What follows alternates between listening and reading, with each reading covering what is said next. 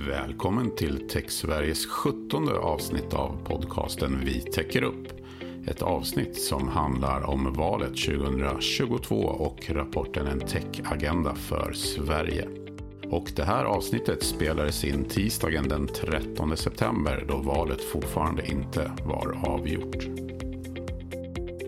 Den 24 maj i år lanserade TechSverige rapporten En tech-agenda för Sverige med 37 policyförslag inom 10 olika områden.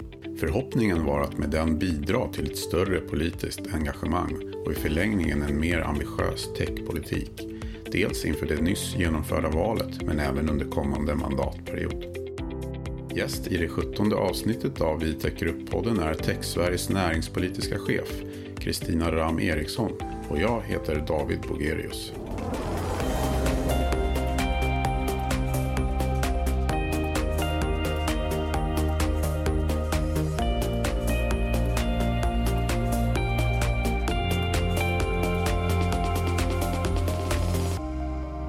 Vi täcker upp. Kristina Ram Eriksson, näringspolitisk chef. Välkommen till Vi täcker upp-podden. Tack så mycket. Hur står det till? Det känns eh, bra. Spännande läge politiskt. Och lite rörigt. Och lite rörigt, precis. Ja, valet i söndags blev ju en en rysare som ännu inte är över faktiskt. Eh, Vad är din analys av läget? Nej, men det stämmer. Det var definitivt en eh, rysare och det gick upp och ner för många partier. Eh, och ingen av statsministerkandidaterna kunde ju faktiskt på, på valnatten utrop, utropa sig som segrare. Och vi kommer ännu idag få vänta ett antal dagar innan vi säkert kan få veta vem som eh, får chansen att försöka bilda en regering. För nu har vi ju det är sena förtidsröster och även utlandsröster som ska räknas. Men eh, så som det ser ut idag är det en fördel Ulf Kristersson. Eh, men det är en kamp om de sista, de sista mandaten. Valet 2018 så bytte ju faktiskt tre mandat händer efter onsdagsräkningen så det är inte klart ännu. Eh, som sagt, det är ett jämnt läge också i riksdagen, i riksdagen och det talar ju också för att det faktiskt kommer att bli en lite stökig eh, mandatperiod. Det kommer hänga på ett fåtal eh, mandat och det öppnar ju för att eh, partilösa får makt, så kallade politiska vildar och att eh, okonventionella allianser avgör i centrala frågor. Förra valet så tog ju regeringsbildningen, eh, vad var det, 134 dagar. Så att eh, jag hoppas och tror faktiskt att det kommer att gå fortare den här gången. För att vi har ju också stora frågor på bordet som eh, en lågkonjunktur runt hörnet, vi har energikris, NATO-ansökan och eh, ordförandeskap i EU som ska hanteras. Och då behövs en handlingskraftig eh, regering. Men om man backar bandet lite då och- tittar på årets valrörelse i stort, vad tycker du om den?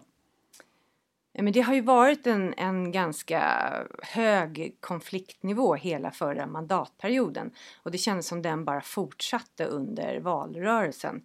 Och sen så har det ju varit ett väldigt jämnt läge i opinionen och det har ju också märkts under de här senaste månaderna. Så att eh, jag tycker att det har varit lite högre tonläge och kanske lite mer populistiska inslag där man har lovat mer än vad man kanske brukar göra. Sen så har ju också valrörelsen styrt ganska mycket av aktuella händelser som eh, till exempel prisrekord på el och det har varit tragiska skjutningar. Så att eh, eh det tycker jag har kännetecknats eh, den här valrörelsen. Är det, är det några frågor då som du tycker har fått för mycket fokus på bekostnad av andra? Men vi skulle nog gärna sett mer eh, konkreta förslag om hur man kan bygga Sverige starkt för framtiden genom stärkt konkurrenskraft och tillväxt. Och en del eh, i detta är ju avhängigt vår förmåga att nyttja digitaliseringens möjligheter och också omfamna, omfamna den här eh, tekniska utvecklingen. Men i valspurten så har ju det här konkurrerat ut av många andra frågor som energikrisen och eh, gängkriminalitet och andra frågor kopplat till lag och ordning. Sen eh, i slutspurten i en valrörelse så blir det mycket frågor här och nu och plånboksfrågor. Och när det även är så pass jämnt som det har varit så blir det också mycket utspel och valfläsk i slutet. Men vi har som sagt en lågkonjunktur eh, runt hörn, hörnet och då är ju jobben och tillväxten angelägna att diskutera. Och techbranschen är ju faktiskt en, en tillväxtmotor som har etablerat sig som en ny svensk basindustri med stora bidrag till svensk BNP och eh, export.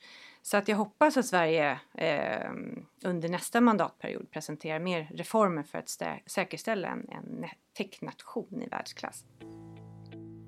Vi ska återvända till den 24 maj då en techagenda för Sverige lanserades med ett välbesökt seminarium på Epicenter i Stockholm. Här hör vi moderatorn Anna Olin Kardell i ett samtal med TechSveriges styrelseordförande Per Valentin och förbundsdirektör Åsa Zetterberg. Jag tänker så här då, eh, det var ju en välutvecklad rapport säger han och det är det ju verkligen. Eh, Eh, men eh, Per, diskuterar våra politiker teknikutvecklingen tillräckligt mycket tycker du? Ja, det tror jag säkert att de gör. Jag tycker de gör för lite däremot. Det är min känsla och eh, den känslan fanns innan jag började engagera mig i, i, i tech Sverige och Almega och Svenskt Näringsliv. Och den finns kvar, så jag tror det finns väldigt mycket att göra vad det gäller att förändra.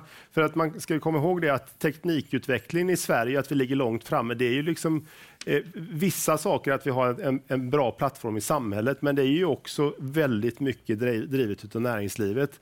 Och jag ser ju det när vi tittar på den här agendan till exempel, att det finns massor med saker att göra där eh, det offentliga kan driva mer. Och det är väl det vi hoppas på framåt, tänker jag. Mm. Han, han bjuder ändå in till vidare samtal här, så vad, vad ska vi prata om då, då? Ja, förutom förslagen såklart. Ja men absolut. Eh, nej, men jag tror det som Per säger, att vi kan nog vara ganska överens om ganska mycket, att vi behöver göra saker, men vi behöver de facto komma till görandet. Och det, jag skulle säga att det, det är viss, eh, i viss mån så är det ju både så att den här branschen, alla entreprenörer, de som jobbar med de här frågorna, vi, vi gör ganska mycket. Vi ber inte som så väldigt mycket faktiskt. Vi kan agera drivkraft i hela den digitala omställningen. Men det är vissa saker som ligger på politikers bord och som är långsiktiga, strukturella, som man faktiskt behöver investera i för Sveriges framtid. Och det rör några av de frågor som redan har nämnts vad gäller kompetensförsörjningsfrågan. Det rör också att vi inte ska ha lagar och regler som hindrar eller stoppar upp utvecklingen. Och det rör också att vi ska faktiskt ha möjlighet över hela landet att kunna koppla upp oss på snabba snabba och stabila uppkopplingar. Så att det finns flera delar som vi egentligen vill agera på utan att blanda in politik. Men för vissa bitar så behövs det ett ledarskap. Och likväl som att Sverige är en framstående industrination, vi har byggt starkt av, av mycket av det som har funnits från, från tidigare basindustri, så är det så att tech är den nya basindustrin. Det är vi som är en del av att skapa det nya liksom välståndet, bidra till BNP, de nya jobben, klimatomställningen och välfärden. Då måste man också vilja den här branschen väl fel. Man måste lyssna och agera. Här slog vi fast i er förra eh, rapport, att eh, tech är just den nya svenska basindustrin. Kan du säga lite vad det är ni betyder för samhället? Ja, men vi kan bara titta på eh, vad gäller bidraget till BNP. Så 2020 så bidrar techbranschen i den IT-intensiva delen ska jag säga. Och när jag säger IT-intensiva delen då är det inte just de vi ser runt omkring i segmenten mot traditionella eh, eh, andra industrier, till exempel edtech och healthtech och fintech. Där har vi ju jättemycket värde. Men om vi bara tittar på den IT och telekomintensiva som faktiskt är den vi kan fånga med statistik mm. mm. så bidrar den med 281 miljarder 2020. Det mer än det sammanlagda värdet av de traditionella basindustrierna, alltså det sammanlagda värdet. Och den utvecklingen har varit enorm och jag kan inte se annat än att det här är en bransch som kommer fortsätta bidra till BNP, till välståndet. Mm. Vi är dessutom en av världens starkaste på att exportera IT-tjänster. Vi är tionde starkast i, i världen och vi står för 6 procent av svensk export. Så att vi, vi är en betydande del av svensk ekonomi och svenskt välstånd. Och jag kan väl tycka att eh, politiken i viss mån är lite traditionell och tittar mot andra så att säga, industrier. Det ska vi göra också, det är inte ett motsatsförhållande. Men man måste bejaka och lyssna på en industri som står i sån tillväxt i en sån global konkurrens där det händer så oerhört mycket. Mm. Och då, är, då finns det liksom anledning att... Står i sån tillväxt säger du, men vi har också fått en del, del eh, liksom tecken från, eh, från framförallt USA. Stora techbolag där de varslar personal, det är sänkta eh, börsvärden med upp till 40 procent för en del av de här bolagen. Vad händer? Ser vi svallvågor av det här även i Sverige, Per? Ja, det har vi ju sett och kommer antagligen se framåt också. Den stora förändringen just nu det är ju att priset på pengar har ändrats. Det är dyrare och då är det inte lika enkelt att eh, lägga, lägga pengar på, på satsningar som förhoppningsvis blir, blir bra på lite längre sikt. Mm. Det blir för dyrt. Eh, och då måste man eh, eh så att säga, allokera de här pengarna, eh, troligtvis tror jag fortfarande in i techsektorn fast i lite andra typer av investeringar. Och jag tror att det är det vi kommer se hända här och nu och jag är inte säker på att det är något negativt därför att det är Eh, i, i, min, jag, har, jag har varit i den här branschen över 20 år och när jag pratar med kunder det senaste halvåret, året, och där de är missnöjda på, med det vi gör på Knowit, så är det nästan alltid därför att vi tackar nej eller inte kan leverera just nu. Eh, så att få in lite mer resurser in i här och nu tror jag inte är helt fel för techbranschen heller. Sen är det klart att vi hoppas ju att konjunkturen ska funka någorlunda, att det inte blir en total krasch eller sådär. Men, men eh, det, det är det vi ser och det är inte hela världen. Det är det som är grejen med att ha en demokrati och ha ett näringsliv där man allokerar resurser till olika delar i, i olika sammanhang. Så jag, jag, sånt är livet, mm -hmm. tänker jag. Men om vi lyfter blicken lite då och, och, allt det här som ni står för och är. Om, om, om ni får liksom pitcha in det och bidra med det. Vad är det för Sverige ni ser framför er? Åsa? Ja, men det är ju ett smartare, ett intelligentare Sverige i alla avseenden faktiskt. Eh, jag kan bara säga att eh, den viktigaste biten är väl att vi fortsätter att upprätthålla vår konkurrenskraft faktiskt. Om vi bara börjar med att behålla det vi har i någon utsträckning. Återigen, om Sverige inte behåller sin konkurrenskraft, då kommer vi inte klara av att ha den välfärd vi har och vi kommer inte klara av att kanske satsa så mycket på, på klimatomställning och annat. Så att det gäller att på något sätt också kombinera in tech med allt det övriga vi gör i hela näringslivet. Det, och det tror jag att vi, det är vi på väg, det gör vi verkligen. Men sen kan jag ju önska såklart att de sjukdomar vi ser idag som vi kanske skulle kunna stoppa eller förebygga på olika sätt och vis med mycket smartare, intelligentare stödsystem. Att vi har bättre koll på vår egen hälsa än de skor vi beställer från andra sidan av världen. Det är en sån här bit. Att alla de små eh, trubbel vi har liksom på individnivå när det gäller smarta, intelligenta lösningar eller eh, som förenklar vardagen. Att allt det funkar. Men i det stora hela så handlar det om att vi faktiskt har industrier, näringsliv, företag som är konkurrenskraftiga framåt. Mm. Vill du fylla på med någonting? Jag, jag, tänker om man ska ha någon vision så är det en automatiserad och digitaliserad välfärd som är investerad i så mycket så att den är ganska billig för oss eh, skattebetalare. Det har varit fantastiskt och vi har väldigt många år kvar tills dess att vi är där men, men låt oss fortsätta och börja jobba med det. Mm. Eh, så, så att för Sverige Eh, alltså, vi måste ju bygga någonting som inte bara är täcktungt utan är bra för alla medborgare, alla människor att det är inkluderande för, för alla. Jag tänker just i vår bransch är det väldigt viktigt att titta på liksom ålderssegregeringen som finns kopplat till tech och få lösa det. Eh, och, och både fixa näringslivet och, och den offentliga välfärden tror jag är superviktigt. Och det är någonting vi kan göra gemensamt som bransch eh, och, och vi kan bidra med det enskilda företag också tror jag. Vi hörde TechSveriges styrelseordförande Per Valentin och förbundsdirektör Åsa Zetterberg när en techagenda för Sverige lanserades den 24 maj.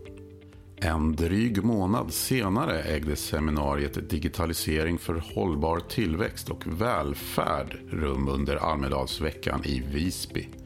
Förutom moderatorn Anna Olin Kardell hör vi här Oskar Berggren från Centerns ungdomsförbund, Elin Hjelmestam från Liberala ungdomsförbundet, Samuel Jonsson från MUF och Lovisa Berglund från Grön ungdom.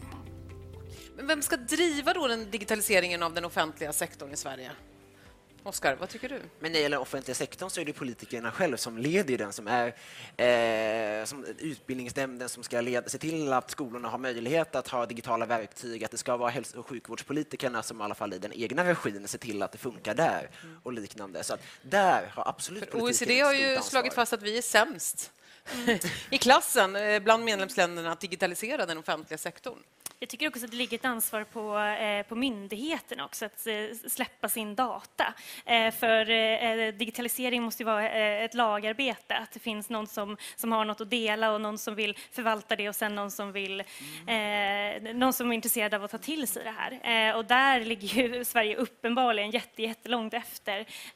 och ja, så, Utan så det data ligger i- inga lösningar. Vi ska släppa in eh, spanaren borta står och hoppar, men vi, vi, vi låter våra, våra ungdomspolitiker komma till tals här först. Så, varsågod. Nej, men jag tänkte bara säga att det ärliga svaret är ju varför ligger Sverige efter när det gäller digitalisering i den offentliga sektorn? Ja, men det är ju så att digitalisering kommer ju ofta från privat håll, ofta från branschen. Eh, och Sverige har ju ganska länge varit ganska skeptiskt till privata initiativ i den offentliga välfärden. Så att eh, Ja. mer privata inslag kommer Exakt. nog också ge mer digitalisering. Så är det. Eh, Lovisa Berglund.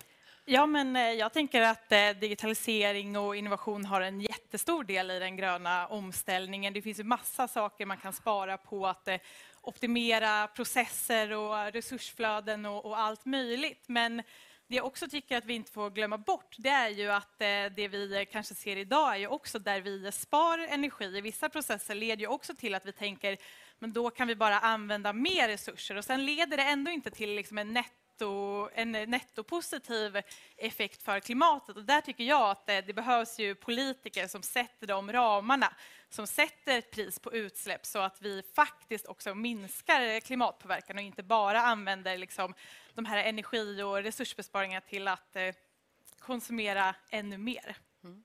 Oskar?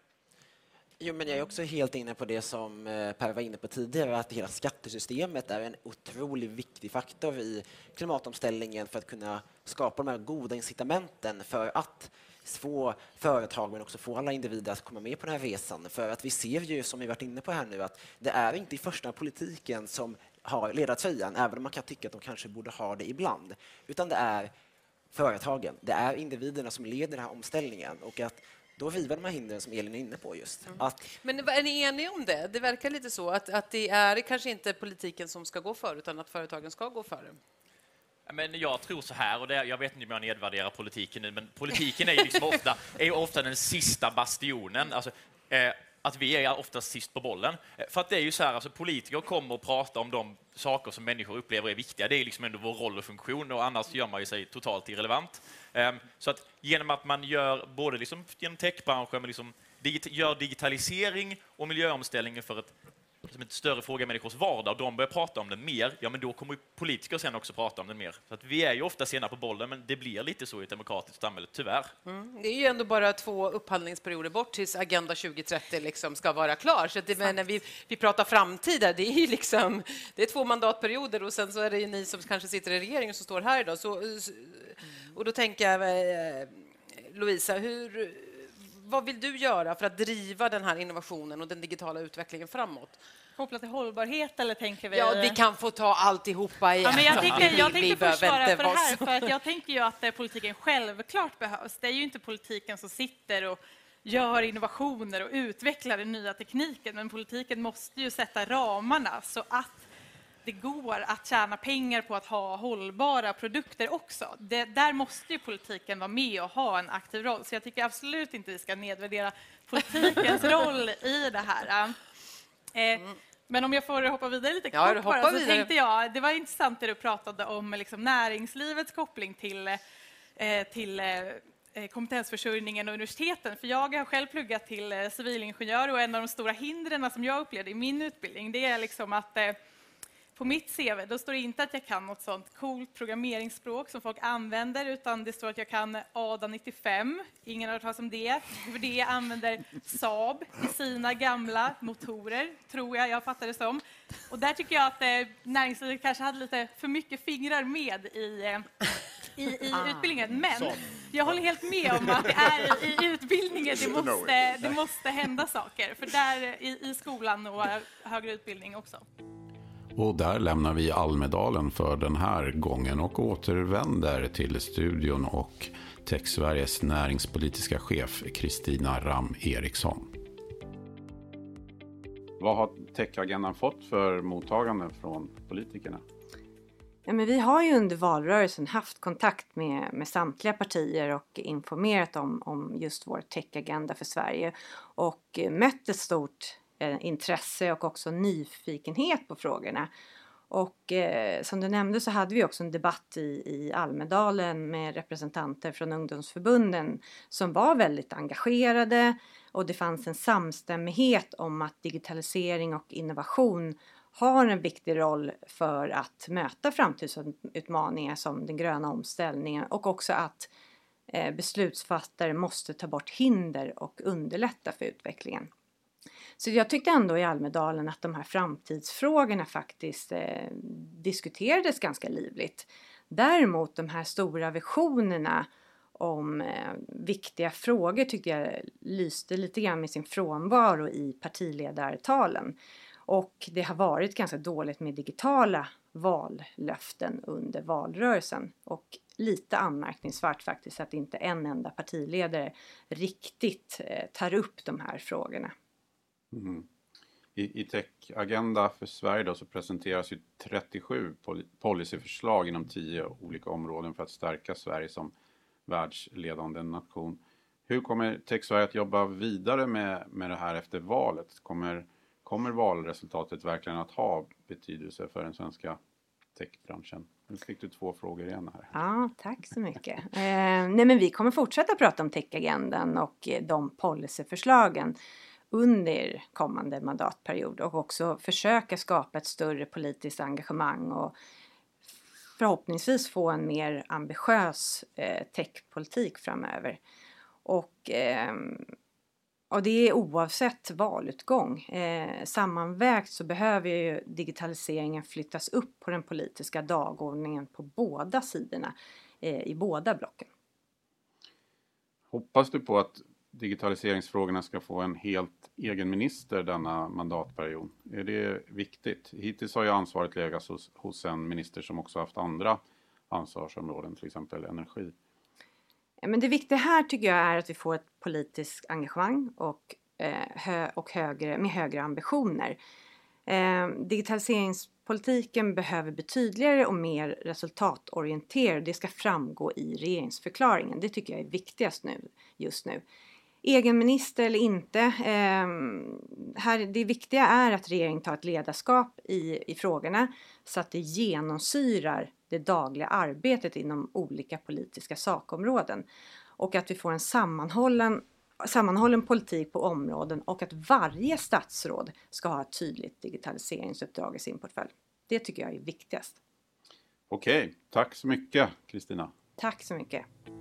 Vi ska avsluta det här avsnittet av Vi täcker upp-podden med en röst från näringslivet om rapporten En techagenda för Sverige. Vi hör Tech Sveriges styrelsemedlem Jenny Lindqvist som är Nord och Centraleuropachef på Ericsson.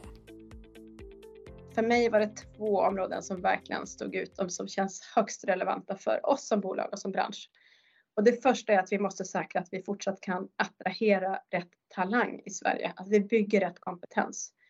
Och det gör vi såklart dels eh, att attrahera rätt kompetens utanför Sverige som vill komma till oss och jobba hos oss. Men det är såklart också vi måste se till att vi har fortsatta investeringar från svensk regering i svensk forskning och vi måste också säkerställa att naturvetenskapliga ämnen ligger högt upp på agendan, inte bara på universitetsnivå utan även tidigare.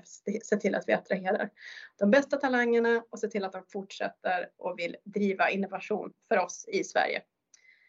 Eh, och som en bisats i det också såklart jätteviktigt att se till att vi jobbar vidare med diversitet inom ICT-sektorn så att vi inte missar ut på halva befolkningen. Den andra delen som verkligen såg ut och som ligger mig väldigt varmt om hjärtat är ju fortsatta investeringar i cutting edge teknik. Och vi ser ju att branschen förändras fort eh, och vi vill ta del av alla de här förändringarna. 5G, AI och IoT är tre kärnområden som vi ser kommer fortsatt eh, driva branschen och vi fortsätter att investera väldigt tungt från vår sida i research development. Och vi har en ledande patentportfölj med över 60 000 patent eh, och där jobbar vi gärna tillsammans med alla de kunder vi har på svenska marknaden och alla de industrikunder som finns på svenska marknaden är att se till att vi är först ut med att faktiskt använda de här nya innovationerna. Eh, och sen måste vi också som land, tror vi, bygga dels investera i plattformar och hubbar där vi kan se till att eh, vi och våra kunder och våra kunders kunder kan innovera och snabbt utveckla lösningar för slutkund på toppen av den här 5G-plattformen. Eh, och andra fokus, eller första fokus kanske egentligen, säkerställa att vi har fortsatt bästa möjliga förutsättningar för en snabb utrullning av 5G i Sverige. För det kommer vara helt kritiskt för oss att få den här plattformen på plats så snabbt som möjligt så att vi kan innovera både för företag och konsumenter men även för samhället som stort.